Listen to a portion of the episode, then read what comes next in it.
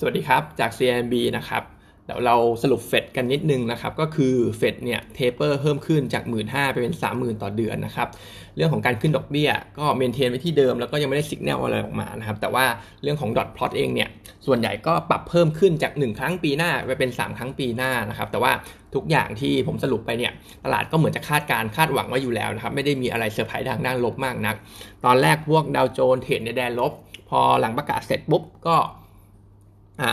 ปรับตัวขึ้นมา trade ในแดนบวก แล้วก็บวกปิดได้ค่อนข้างเยอะด้วยนะครับในในทั้ง S&P ดาวโจนส์แล้วก็ NASDAQ เดินนะครับเพราะฉะนั้นเองเนี่ยสัก 1 เดือน 2 เดือนต่อจากเนี้ยก็คิดว่าตลาด Equity แรงแรงกดดันจากเรื่องของเฟดเนี่ยก็คงจะซาซาลงไปแล้วนะครับ sentiment โดยรวมก็น่าจะดีนะครับต่อจากนี้นะครับส่วนตัว paper วันนี้ตัวแรกเป็น IVL นะครับซึ่งก็ Analyst พี่หนิงเองเนี่ยแนะนำตอนนี้ว่า IVL น่าจะ trading buy ได้นะครับเพราะว่า ราคาหุ้นเนี่ยถือว่า laggard อยู่พอสมควรเทียบกับเพ s สเปดที่เป็น underlying ของเขา แล้วก็เทียบ correlation ที่ปกติจะปรับตัวล้อกันได้ดีนะครับโดยถ้าเราดู spread แต่ละโซนนะครับ เริ่มที่เอเชียก่อน ตอนนี้ปรับตัวเพิ่มขึ้นไปแต่ระดับ high ในรอบ 3 ปีนะครับใน quarter 4ซึ่งก็มาจากเรื่องของ supply ที่ตึงตัวdemand จากจีนที่เพิ่มสูงขึ้นนะครับ spread ในเอเชียก็เลยดี ทีนี้ spread ในของอเมริกากับยุโรปก็ดีเช่นกันนะครับ ทั้งคู่เองเนี่ย year to date spread น่าจะเกือบจะ double อยู่แล้วนะครับแล้วก็ประเด็นเหตุผลก็มาจากเรื่องเดียวกันก็คือ supply ที่ค่อนข้างตึงตัวในฝั่งของโซนตะวันตกเขานะครับเพราะฉะนั้นเองเนี่ยด้วย spread ที่มัน ปรับเพิ่มขึ้นอย่างเงี้ย overall เองเนี่ย ถ้าเราดูนะครับ overall PET spread ปรับเพิ่มขึ้น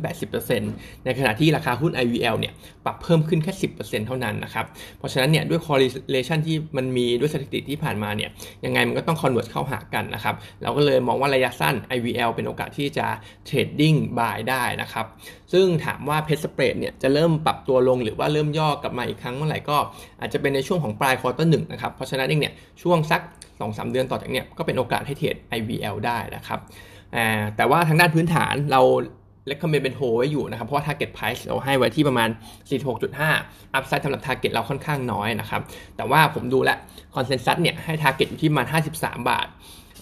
มี upside อยู่ประมาณ 10 บาทเลย หรือประมาณ 20กว่าเปอร์เซ็นต์นะครับ เพราะฉะนั้นเนี่ยถ้าจะ trading buy ได้ ผมมองว่าจังหวะเนี่ยก็เป็นโอกาสที่ดี เพราะว่าราคาหุ้นปรับตัวเพิ่มขึ้นได้ดีมา 2 วันแล้ว sentiment กำลังเป็นบวกอยู่นะครับ ส่วนหุ้นต่อไปเป็น CPN นะครับก็อัปเดตนิดนึงก็คือ trafficในส่วนของห้างของเขาเนี่ยตอนนี้ก็ปรับตัวเพิ่มขึ้นเรื่อยๆนะครับพฤศจิกายนปรับมาอยู่ที่ประมาณ 82%เทียบก่อนโควิด ในขณะที่ส่วนลดค่าเช่าที่ให้กับผู้เช่าเองเนี่ยก็ปรับลดลงมาเหลือแค่ 35%จากเดิม 40%ในช่วง quarter quarter 3นะครับซึ่งก็น่าจะปรับลงเรื่อยๆสำหรับส่วนลดก็จะทำให้ rental อัตราค่าเช่าของ CPN เนี่ยดีขึ้นตามลำดับนะครับ forecast ปีหน้าเองเนี่ยก็จะเป็นตัวที่ recover ได้ดี จะเห็น net profit เนี่ยบวกมา 100%เลย ขณะที่ revenue เนี่ยก็บวกมา 43%นะครับ ซึ่งเดี๋ยวปีหน้าก็จะมีเปิดเพิ่ม มีพื้นที่ขายเพิ่ม พื้นที่เช่าเพิ่มสำหรับ CPN นะครับ ไม่ว่าจะเป็นพวก 2022 นะจะมี Central Village phase 2 CentralWorld renovate ในส่วนของอีเซตันนะครับ รวมไปถึงเซนทันจันทบุรีด้วยนะครับ ซึ่งจริงๆ quarter สี่เนี่ยก็มีพวกอยุธยากับศรีราชาเพิ่งเปิดไปด้วยนะครับ เพราะฉะนั้นเนี่ยพื้นที่เช่าของ CPN การเติบโตของเขาเนี่ยก็ดูจะโตได้เรื่อยๆอยู่แล้วนะครับ ก็เป็นหนึ่งในหุ้นที่ผมก็ชอบมาตลอดนะครับคิดว่า CPN เนี่ยดาวไซด์ที่ราคาประมาณ 50 บาท กลางๆ หรือ 50 บาทต้นๆเนี่ยผมมองว่าดาวไซด์ต่ำแหละ Target Price เราให้ไว้อยู่ที่ประมาณ 66 บาท ก็เทียบกับอัพไซด์ก็ถือว่ามีเยอะพอสมควรนะครับส่วนสุดท้ายเป็นหุ้น Human นะครับ ซึ่ง Human เองเนี่ยเมื่อวานมีข่าวใหญ่นิดนึงก็คือเขาไปซื้อบริษัทในอินโดนีเซีย ชื่อว่า Data On Group นะครับ ซึ่ง Data On เองเนี่ยก็ทำอะไรที่คล้ายๆกับ Human ก็คือ HR Solution ในประเทศอินโดนะครับมูลค่าดิวเนี่ยประมาณ 2,000 ล้านบาทอิมพลายเป็น PE มา 19 เท่านะครับ ซึ่งก็คิดว่าไม่ถูกไม่แพงไม่คิดว่าไม่แพงนะครับ เพราะว่าถ้าเทียบกับตัวของ Human เองเนี่ย Human ในตลาดไทยเทรดอยู่ที่มา 40 เท่าสำหรับ PE โดย average ของเขานะครับซึ่งถ้าเราดูโปรไฟล์ของ Data On ถือว่าค่อนข้างดีเลยนะครับ ซึ่งดีลเนี้ยเราก็มองค่อนข้างเป็นบวก และผมก็รู้สึก เป็นบวกด้วยตื่นตาตื่นใจกับ Data On อยู่เหมือนกัน ด้วยโปรไฟล์ของเขาเรื่องแรกเองเนี่ยเขา market share ใหญ่ที่สุดอันดับหนึ่งในในอินโดนีเซียนะครับในส่วนของ HR Solution รวมไปถึง Revenue เนี่ยก็อันดับหนึ่งในอินโดนีเซียเช่นกันนะครับเรื่องที่ 2 การเติบโตของเขาปี 2018 ถึง 2020 โตมาประมาณ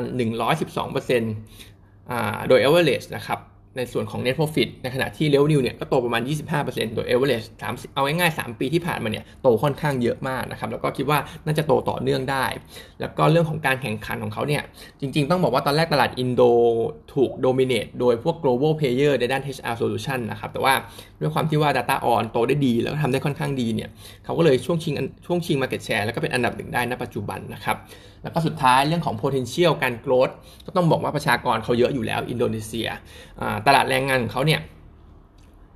ใหญ่เป็น 5 เท่า เทียบกันเนี่ยเป็น 5 เท่ากับตลาดไทยนะครับ เพราะฉะนั้น potential growth เนี่ยหายห่วงอยู่แล้วนะครับ ด้วยโปรไฟล์ต่างๆ ที่พูดมาทั้งหมดเองเนี่ยก็มองว่า Data On เป็นการลงทุนที่ดีของ Human พอสมควรนะครับ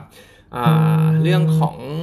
e a r n i n g เองเนี่ยพอได้ดีลนี้มาก็เป็น accretive นะครับ เราดูแล้วเนี่ย net profit growth ปีหน้า เรา forecast ไว้ว่าตอนแรกเนี่ย 11%ที่ไม่มี Data On นะครับ แต่ว่าพอมี Data On เข้ามาเนี่ย เราก็ปรับเป็น 47%ก็ถือว่าจะมีการเติบโตที่ค่อนข้างดีเลยสำหรับสำหรับ Human สำหรับดีลนี้นะครับ อัปเกรดเลยนะครับสำหรับ Human จากเดิมให้เป็นถือ ตอนนี้ให้เป็นซื้อนะครับ ถ้าเก็บ price 17.6 บาท ก็ถือว่ามีอัพไซด์เยอะพอสมควรนะครับ ซึ่งดีลนี้จะสรุปกันได้อีกที